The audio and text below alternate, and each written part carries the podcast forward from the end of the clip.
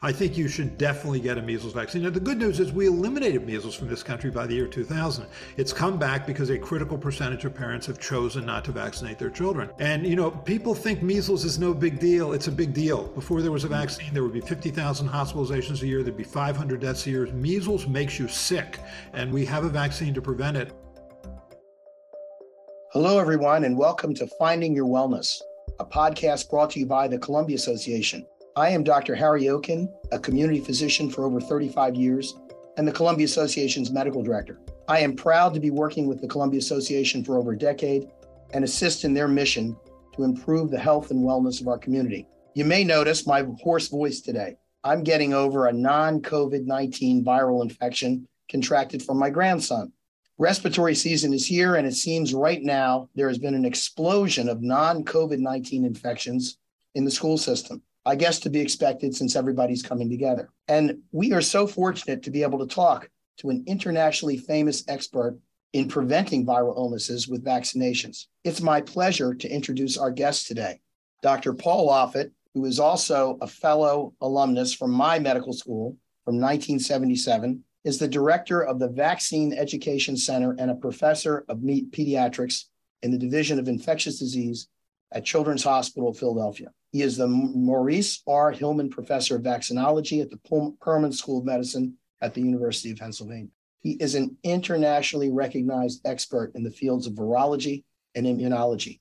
And I've seen him numerous times in the last two years on TV talking to us and telling us how to prepare and how to take care of ourselves during our coronavirus epidemic.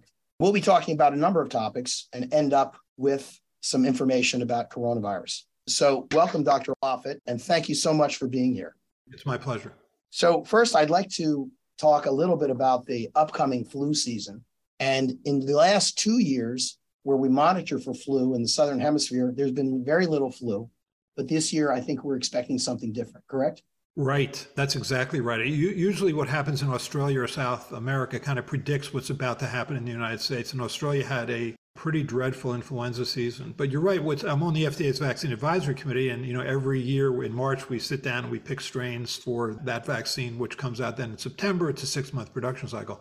If you look at, at that flu, say 2017, 2018, 2019, 2020, like in 2020, 2021, it was gone because you know when you mask and social distance and restrict travel and close schools and close businesses, you can eliminate respiratory viruses. Obviously, it's a huge price to pay and not possible, but it was amazing that in those couple years trying to pick flu strains when there was really so little circulating flu, but it's circulating now. And I think there's every reason to believe it could be a tough season. Now, are the different types of flu, A and B, I think it's the A predominant right now, correct? Right. So predominant H3N2 and then H1N1 are the A strains. And then there, the B strain is B Victoria. The other B strain that's in the vaccine is something called B Yamagata, which interestingly we haven't seen since 2018.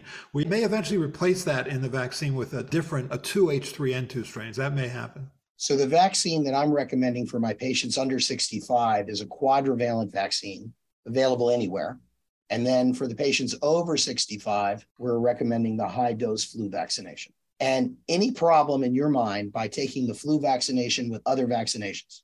No, I, you know, when vaccines are introduced onto the schedule, you often have to do concomitant use studies to prove that that vaccine doesn't interfere with the safety profile or immunogenicity profile of existing vaccines.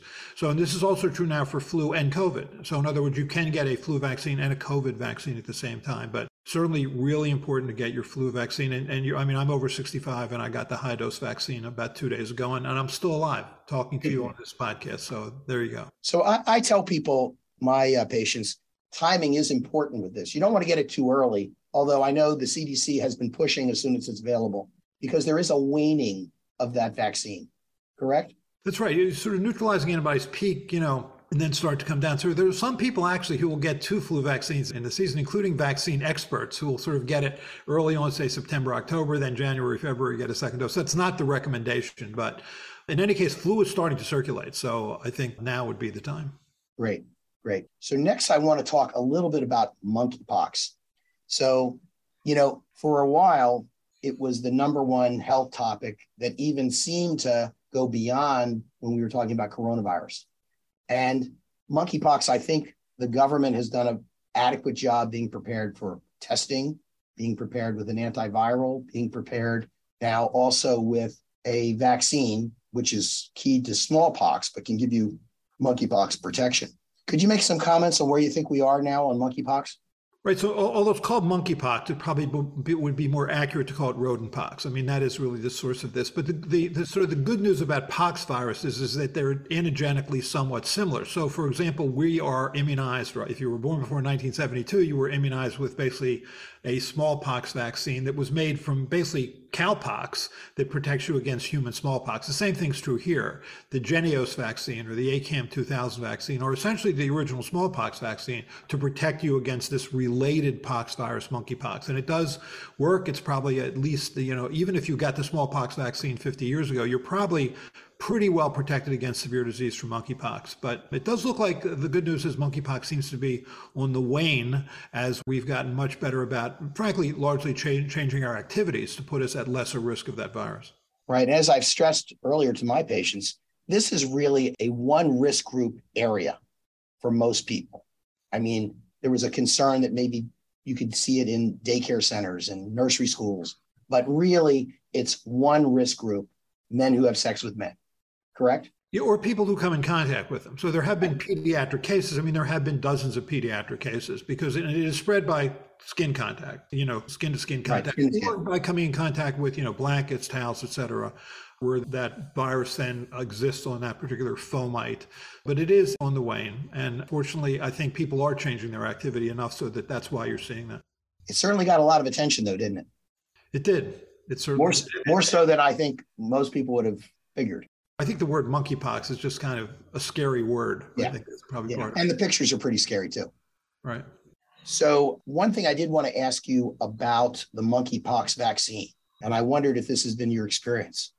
It was reported that one out of 175 could have cardiac side effects from that. Is that correct? Yeah, so the smallpox vaccine, and, and, and whether it's the ACAM 2000, which is frankly the original smallpox vaccine, or this Jynneos vaccine, which is, is a replication defective virus. So that virus cannot reproduce itself. The protection is probably not as good as with the ACAM 2000 vaccine, but it's a much, much safer vaccine. I mean, can it cause sort of short lived, transient myocarditis or pericarditis? Yes, but it does as as can the mRNA vaccines for COVID, as does COVID. So that that does happen. But again, it doesn't appear to, at least at the moment, appear to cause sort of any long term problems. Right. So safe vaccine, adequately st- stockpiled. I think in this instance, I think the government did a great job in getting everybody ready for this. So good. All right. Next, I want to talk a little bit about polio because polio seems to have re-emerged in a minor amount. And I think there's issues about have people been adequately immunized? Are boosters needed? What's this all about? This story worries me much more than, than monkeypox. I mean, so there was a case, a 27 year old man in Rockland County, New York, who was paralyzed by poliovirus. Now, the virus he was paralyzed by was not the virus we were used to before there was a polio vaccine, I mean, the, the so called wild type virus, the natural virus. This is a vaccine derived strain a vaccine derived strain from the type 2 component of the Sabin vaccine. So that particular strain can cause paralysis and does circulate in this world. And this man from Rockland County who le- never left the United States, I mean, he acquired that virus in this country, is worrisome in the sense that only about one of every 2,000 people who are infected with that virus will be paralyzed by it. So you can assume he's the tip of a much bigger iceberg. I think there are probably thousands of people in this country who are infected with that virus. See, the good news about the inactivated polio vaccine, which we've been using in this country now since the year 2000, is it prevents polio. If you've gotten that, that vaccine, you will not be paralyzed by this virus. But you could still be infected by it because the inactivated vaccine doesn't induce intestinal immunity. So I think what we need to do is we need to do wastewater samples, not just in New York or in, in Rockland County or in Orange County, New York, but in every major city in this country. I think we need to find out just how commonly this virus is circulating as a way to make a point that people need to get their vaccine. The reason that man got paralyzed is he was never vaccinated. And he was living in a community in, in his particular area code in Rockland County that had a 30% immunization rate. That's when you see this arise. So although people think polio is a thing of the past, and, and you'd certainly like it to be, if we let our guard down, this virus will come back. Got it. Now, do you think that people should routinely midlife get an inactivated polio vaccine?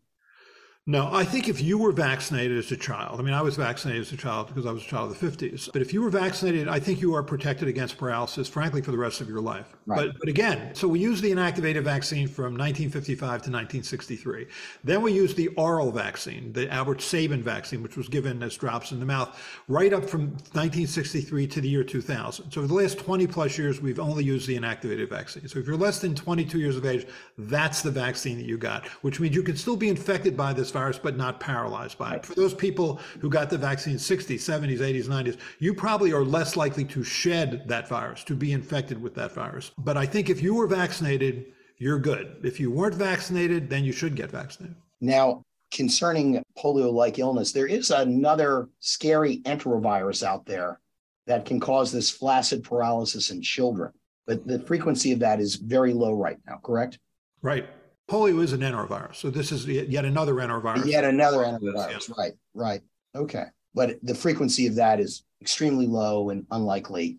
But there was a series of cases reported about six months or eight months ago, just a little focuses of kids who had flaccid paralysis, probably not from polio. Probably exactly from, right. This sort of right. one of the enterovirus strains, enterovirus, like D68. Yeah. But I think when polio was king, meaning before we had a vaccine in 1955, uh, right. you would see 30,000 cases, yes. 40,000 cases of paralysis every year and 1,500 deaths. This is not right. that. Right. But um, if it becomes so common or more common, you know, then we would need a vaccine to prevent this particular virus as well. But it's not there yet. Yeah, I still remember being in grade school getting my polio vaccine where they would take this orange looking liquid and drop it on sugar cubes. I know. Wasn't that delicious? yeah, it was pretty good. yeah, I still remember that. Well, I want to talk now briefly about measles. So, you know, there have been, as you said, unvaccinated communities. We know of some in, in New York, in, um, I think, Brooklyn, where measles outbreaks happen. And one of the interesting things about measles is it has a R value or contagiosis value that's quite high, like about for every one person with measles, you can transmit it to, I think, 12 sort of similar to what we're going to talk next about was Omicron. So, how do you feel about measles? Should people periodically in midlife get their measles titers uh, checked. How do you feel about that? I think if you if you were naturally infected with measles, I mean, if you were born before 1967, really, the vaccine came into use in 1963. But if you were born before 1967, you likely had measles. I mean, I certainly had measles as a child. But if you've been vaccinated with the measles vaccine, I think you are protected for the rest of your life. You don't, you don't need to get a measles vaccine. If you if you haven't gotten measles vaccine at any point of your life and you were and you were born say after 1967, I think you should definitely get a measles vaccine. Now the good news is we eliminated measles from this country by the year 2000. It's come back because a critical percentage of parents have chosen not to vaccinate their children. And you know, people think measles is no big deal. It's a big deal. Before there was a hmm. vaccine, there would be 50,000 hospitalizations a year. There'd be 500 deaths years. Measles makes you sick, and we have a vaccine to prevent it. And so, if you haven't gotten it, you should get it. And you're right. If you look back at where those outbreaks occurred, in many ways, it's in those same areas in Rockland County where we're seeing this sort of polio arise because when you have groups, and in this particular case in Rockland County, it was sort of a, a group of uh, Orthodox Jewish folks who I think just had a, a, large amount of distrust for government officials, for government recommendations or mandates, and just didn't want to get those vaccines. They were also targeted by anti-vaccine groups um, that which specifically had a magazine called Peach, P-E-A-C-H, which was targeted. It was there were Hebrew phrases in it, targeted into those groups to sort of make them even more fearful of vaccines. It's awful. It really is awful it's us at our worst when we try to scare people unnecessarily. Yeah. And I, I, think that measles actually came in from probably Israel, where there's another group of people that don't believe in vaccinations and came into Brooklyn in that way. Now, regarding that vaccination, so you can't get a plain measles vaccination. You have to get an MMR, right? Measles, mumps, rubella. That's right. It's not it's not offered as a separate vaccine. Right, and that's an attenuated live vaccination. So exactly. no concerns about that. No, no, it, it's it's a, it's an excellent vaccine. I mean, because yeah. it's attenuated live vaccine, it really induces excellent long-term immunity. Also, measles because it's a long incubation period disease, meaning from the time when you're exposed to the time that you get sick, you can eliminate diseases like measles. I mean, disease like smallpox is a long incubation period disease. That's why we could eliminate it. Same thing you can argue for polio mumps, Germany. We eliminated German measles, rubella in this country in 2005 because it's a long incubation period disease. So um, you can eliminate measles. We did eliminate measles, but then people, parents, a critical percentage of parents stopped giving the vaccine. And so it came back. And as you said, it's the most contagious of the vaccine preventable diseases. Some people estimate the R naught, the contagiousness index, meaning how many people would you infect during the day, assuming you're sick and everybody you come in contact with is susceptible, can be as high as 18 that's a real, really high contagiousness index. It's it's so hard to to prevent that disease, and we did it because it's a great vaccine, but it doesn't work if you don't use it. Great. So Next, I want to talk about coronavirus. And big news today, I think, the protein subunit vaccine has been approved. And I think as a booster, as a booster that you can take regardless of whatever you got before. So I think that's kind of big news because there's a lot of people that have been holding off on getting recurrent mRNA vaccines. That is good news. I mean, that that is was the obvious niche for that vaccine, that adjuvanted protein subunit vaccine. So we'll see. I, th- I think what we need to define though is who benefits from booster dosing? Uh, the CDC on September 1st said that everyone over 12 years of age should receive a booster dose. Now, this is another vaccine that can be used for that. I think that if you look at CDC's data or you look at the data that's come out of the UK recently, who benefits from a third dose? Who benefits from a fourth dose? It's not everybody. It, it really is people right. who are either immune compromised, have sort of high risk medical conditions, or are elderly, and by which I mean people over 75. So I really think we should focus on those groups. I, I don't see healthy young people necessarily benefiting from booster. Yeah, and I, you know, I've been following what you've been saying for a long time, and you've had that idea for months right? I have, and it is what it is. The Europeans are way ahead of us on this. The Europeans actually believe their data and are focusing on those groups because remember, the goal is to prevent severe disease. The goal is right. to keep people out of the hospital and out of the ICU and keep them from dying. If you want to try and prevent mild disease, good luck. I mean, this is a short incubation period virus. I mean, even if the whole world were vaccinated, even if this virus never created variants, you would still see mild disease. You would still see this virus circulating. So to try and set that as a goal by asking people to boost and boost and boost frequently is, uh, I just think, is unrealistic. But it, it, does look like what we're talking about is the protein subunit vaccine made by a company called Novavax. Right. And so this is a, a different vaccine made with traditional vaccine technology. It does seem, from what I've read, that the durability of this vaccine seems to be better in terms of lasting longer for protection. Well, again, the pr- protection you care about is protection against severe disease. It's certainly true that neutralizing antibodies will be sort of higher titered and possibly longer lived, but neutralizing antibodies will always fade over time. What you really care about are T cells, uh, specifically T helper cells, cytotoxic T cells, because those are the cells that probably most correlate with protection against severe disease. So I, I, really wish that both the companies and academic immunologists would provide us more information about the longevity and frequency of these memory T cells because I think that's really what you care about. And I really do think the future of vaccines with COVID will not just be about SARS CoV 2 spike protein. I mean, if you look at, for example, studies now in preclinical studies in experimental animals, the nuclear protein is also sort of a critical protein for inducing these T cells, these broad T cell responses. So I think we should start focusing on that, and we will.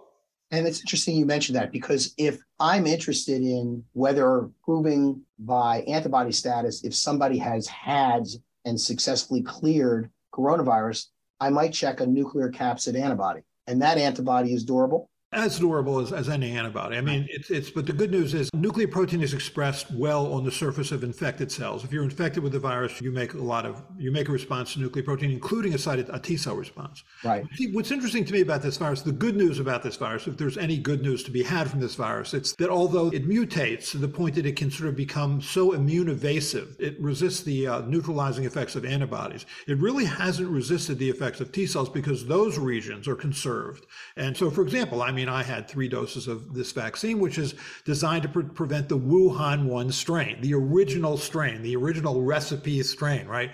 And then in May, I had a, uh, a two day infection, probably with BA2, probably with one of the Omicron subvariants, but had a mild infection because I'm still protected against severe disease. And that's what people need to realize that to date, no virus has, has come about that is resistant to protection against severe disease.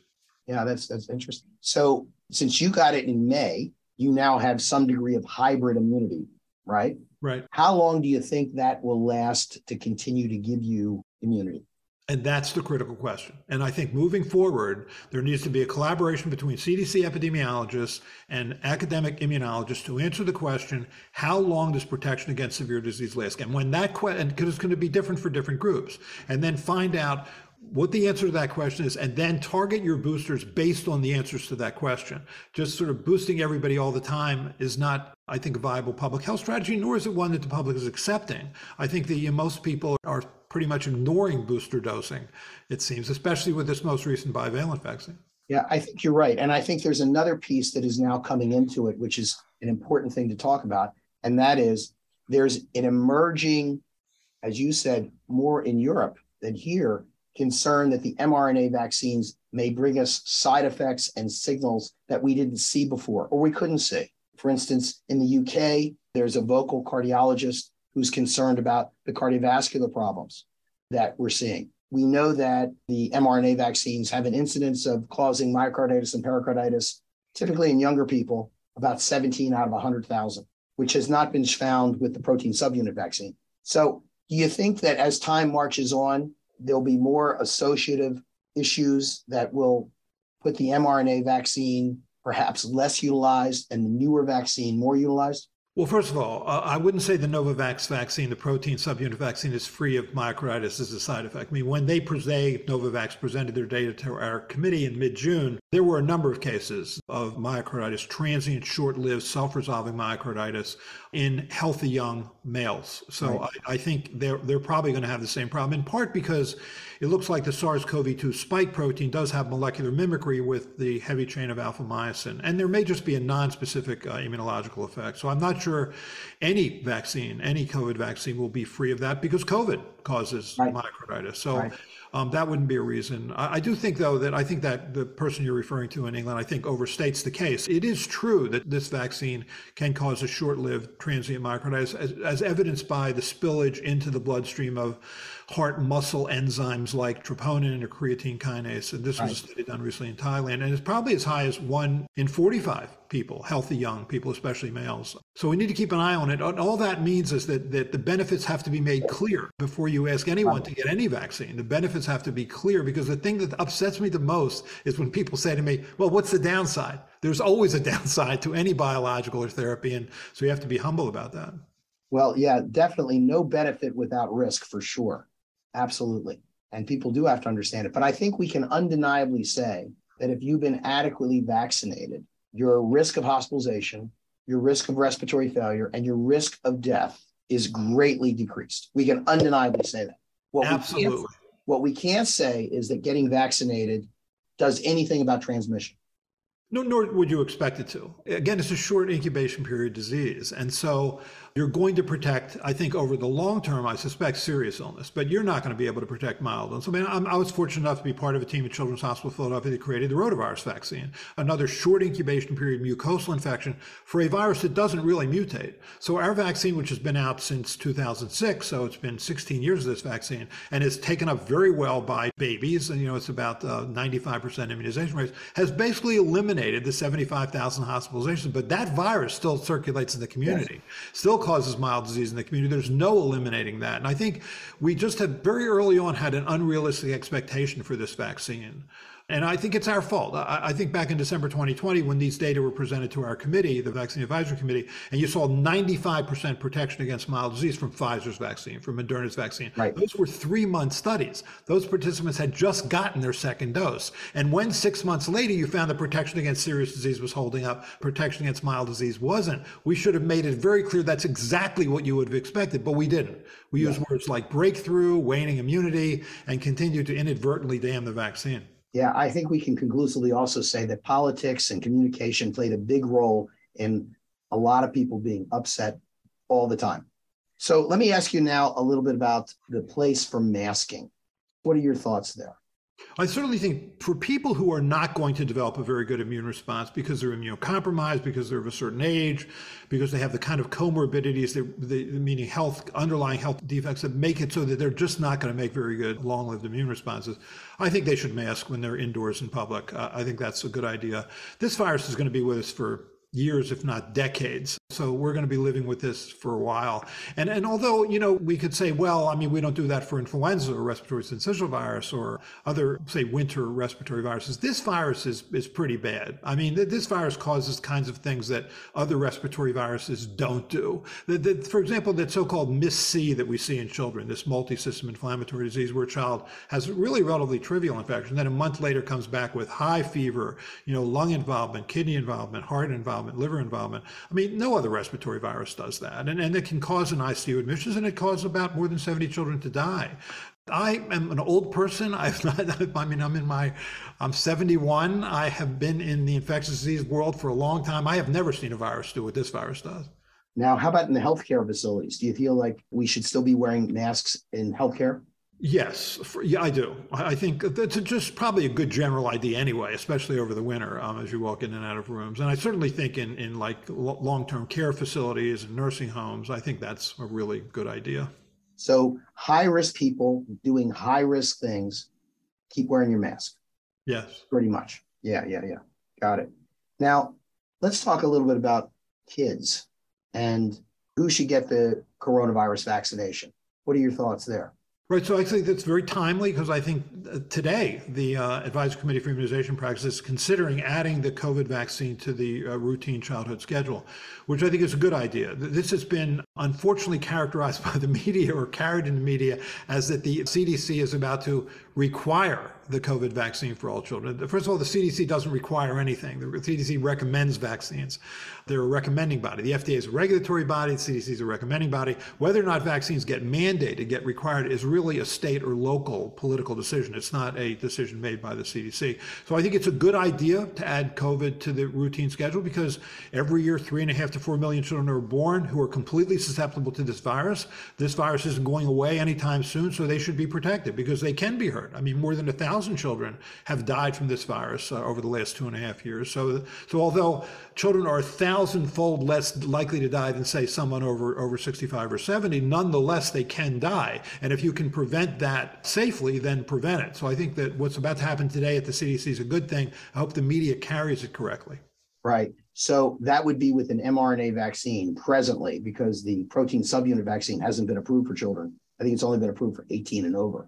That's right. right mm-hmm. as a primary vaccination first and as a secondary booster. Got it. So now, in terms of the kids, right now in Howard County, where I reside, nobody's wearing masks at school. And I think that seems to be appropriate, right?